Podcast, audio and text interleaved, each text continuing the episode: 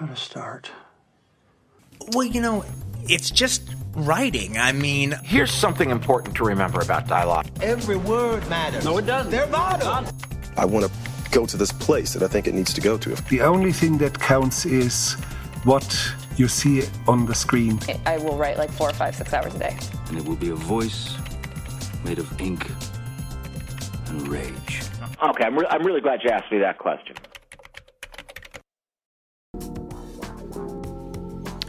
Welcome back to the show. In this episode, I sat down with Alanna Ubach, the actress you may know from the new series Ted, movies like Bombshell and Waiting, and of course the series Euphoria. She's hardly recognizable from one character to the next. She starred over 150 theater, film, and television projects. She was nominated for a SAG Award for her performance as Jeanine Pirro in Bombshell.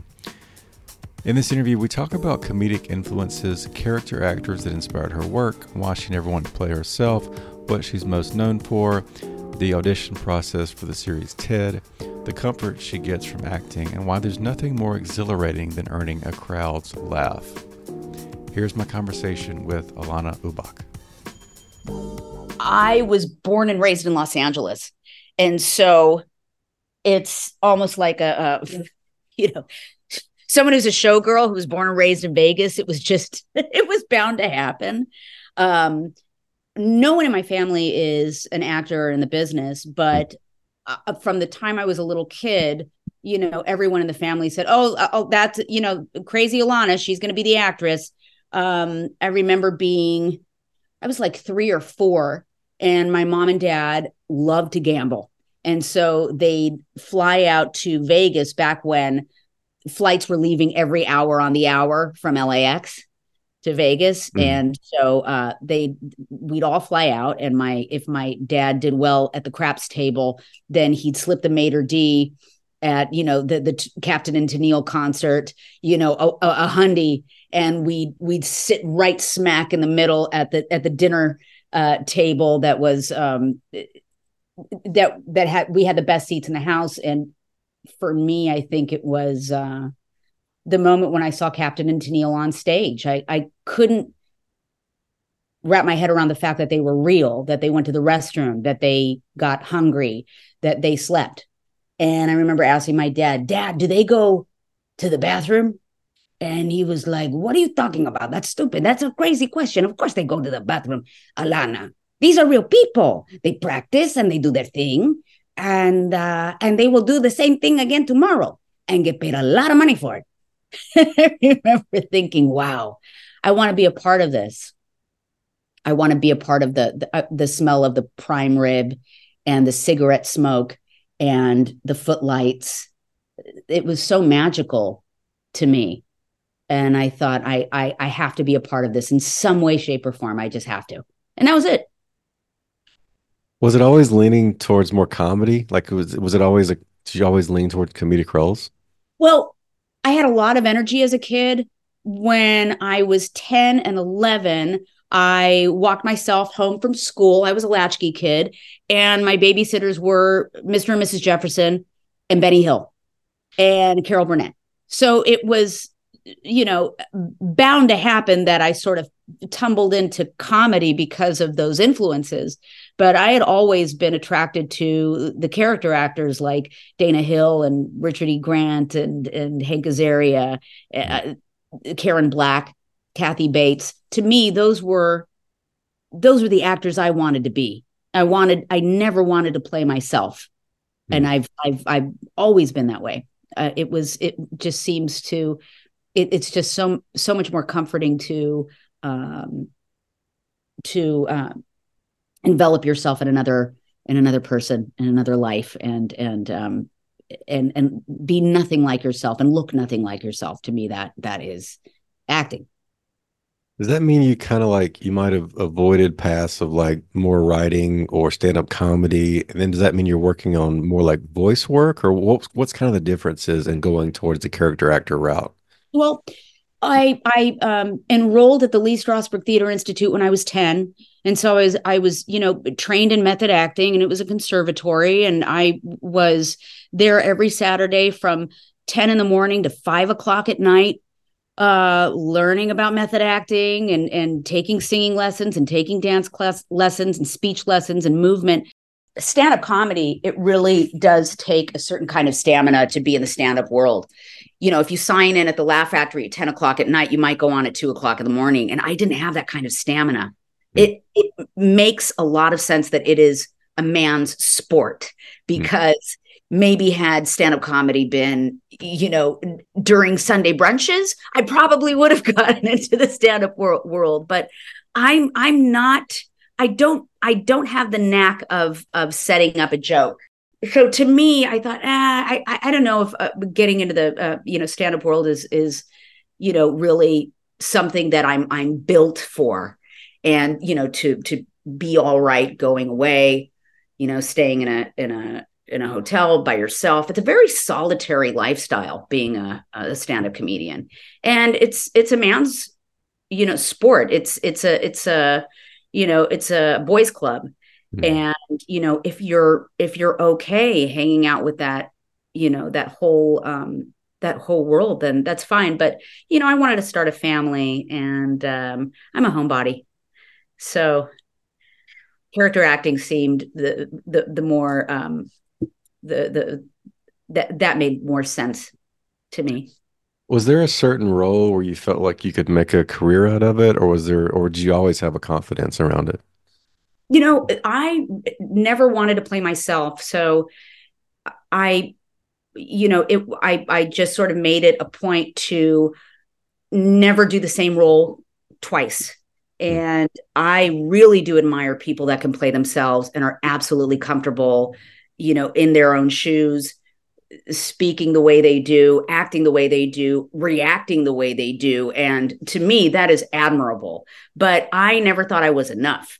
So i thought well you know it just it was sort of a, a in my blood in a way.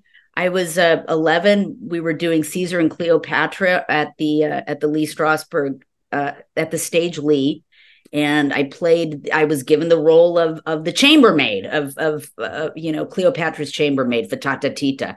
And i thought wouldn't it be great if i gave her one giant breast? And this breast sort of moved during every performance. And it it really uh it was a success.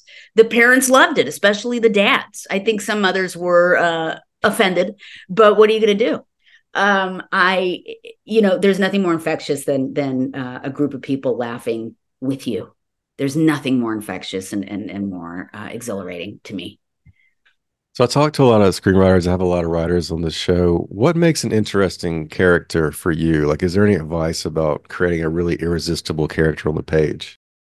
For me it's it's really is about the storyline. It's how is this person a part of the storyline? How is it telling the story? How is it giving away information that's that's imperative to to you know a, a, a pivotal turn in in an act? And and to me that is is the most important thing. Um and also wow i've never played someone like this before. This is interesting. Oh this is Jeanine Pirro who is that? Let me look her up oh, I can do that. Yeah, yeah, yeah. Look at all this content about her. Look at her. Oh, her voice is sort of that. Okay, yeah, I can do that. It really is about, you know, um, being sent certain material and, and thinking, oh, this this is a character I've never played before. Let me let me uh, try it on for a second and see if it fits. Oh my gosh, it fits great. Okay, yeah, I have to meet the producers in person and show them what I'm uh, what I can bring to the table with this.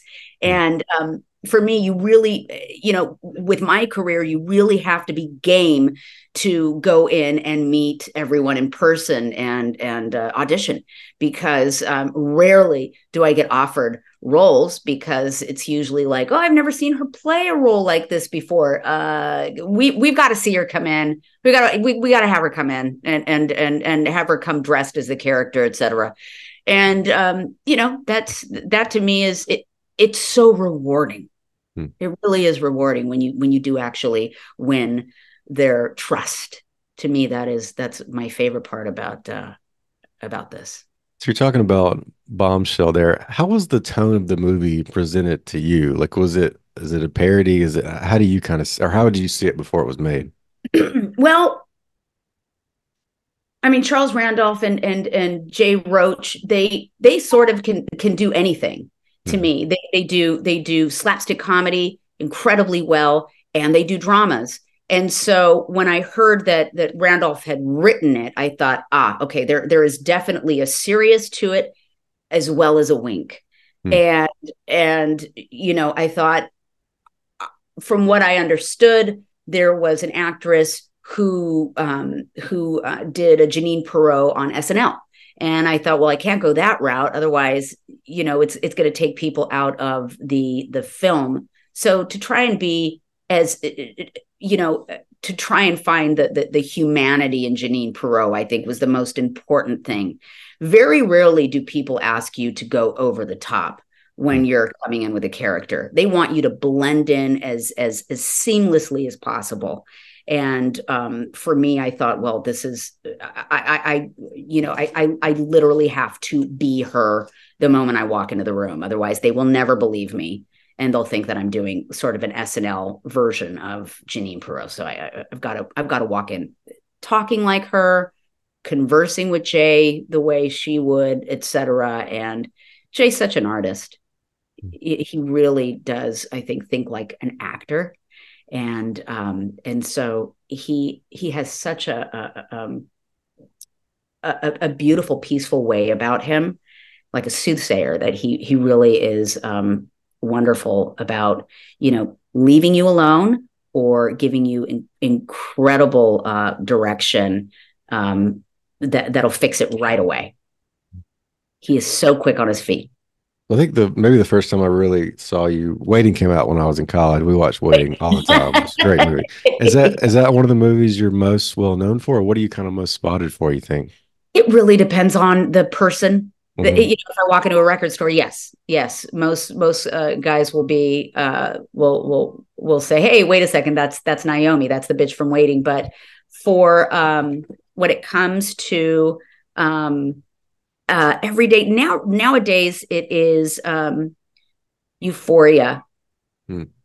um, i was at the canyon country store yesterday and um, and that was um, it, and that to me it's it's people people see me as you know I'm, I'm not wearing any makeup as suze. My hair is exactly the way it always is. So yes i, I do get i do get spotted. People always say suze the drunk mom you're the drunk mom from Euphoria. Yeah, that that really did make an impact. How did you kind of start to get into some of the animation work that you do? Do you have any advice for people to get into animation? My manager, Margaret, who I've been with since I was 15, she knew an agent, Wes Stevens at Vox, and a couple of her clients had been um, voiceover actors at Vox for a couple of years, and they were doing great. And she said, Alanna, you know, you could you could do little boys. You could play little boys. You sound like you know sort of a 12 year old boy if i close my eyes or you know a 15 year old kid. Um what about getting into voiceovers? And i thought oh my god that sounds like a great idea. How fun is that? I love animation. Mm-hmm. and so before long i was just booking left and right. I mean it it uh, you know I, I sort of uh, made my mark as as you know doing all of these little boy voices and um and then eventually fell into other voices here and there. And i i thought oh my gosh this is so fun and so rewarding. Mm. and um it it really did uh it, it really is um it's so much fun. It's so much fun. Voiceovers to me are just it's it's the ultimate because you can go to work in your PJs and uh, it takes a while to get into that world, but once you're in, you know, uh, casting directors are very loyal. Hmm. Is that what led you to like meet MacFarlane and work on Ted, or was it another? How did you kind of get involved with Ted? Oh, you know, it was just another audition. I had gotten an email saying, "Oh, Seth MacFarlane is is uh, they're they're doing Ted the prequel series on Peacock. They're looking for Susan the wife, and she's a Bostonian, and she is sort of a, a, a wallflower, and um, you know, on the good ship Lollipop, while her curmudgeon husband has uh, rage blackouts. So I thought, huh, all in the family. This is all in the family. This is, you know, I I thought, okay, this is something I, I have to put myself on tape for. I sent it in. Uh, Seth saw it. I was called back to then read, do chemistry reads with Dana Gould and Scott Grimes. And then a couple months went by and um, I didn't think I got it. You know, I didn't think I had landed it. And so um, I got a call from uh, MacFarlane and he said, Would you like to come in and read a couple more scenes? I just want to make sure that this is, you know, a good fit. And and I I thought, oh, oh, good God, I'm almost there. So I hired a a, a, um, a, dialect coach and and went back in and um and that was it. The rest is history. After I finished the the last scene, he said, Okay, I'm happy. And I just burst out crying. it was you know, it's to me when you're working on a character you'd never played before, especially Susan, who is such, um, you know, she she is is she's based on someone Seth knows, and um, she's almost she, she has the, the the patience of a saint, and she acts like a nun. And I thought, no, I I don't even have any footage of myself playing a character like this. I am going to have to be her the entire time. And I was the entire time we were filming. And it really did help. It helped me. Hmm. And um and I, I interviewed I, um I interviewed Diedrich Bader a couple months ago and he was talking about the difficulties and like you're not really in the room as much auditioning. You do have to make tapes, as you said. Do you have any advice for actors making tapes today where you're not getting a response? Making tapes is just such a gift the fact that you don't have to be immediately on and then you're not given a second chance that to me is devastating because why wouldn't why wouldn't uh, a casting director want to work with you over and over and over again until you get the scene right while they're taping you? But you know they're they're strapped for time. They they you know they want to go to lunch and they um, you're given five minutes to prove yourself. So with a tape you can work it and work it and work it until you're finally comfortable with the right take.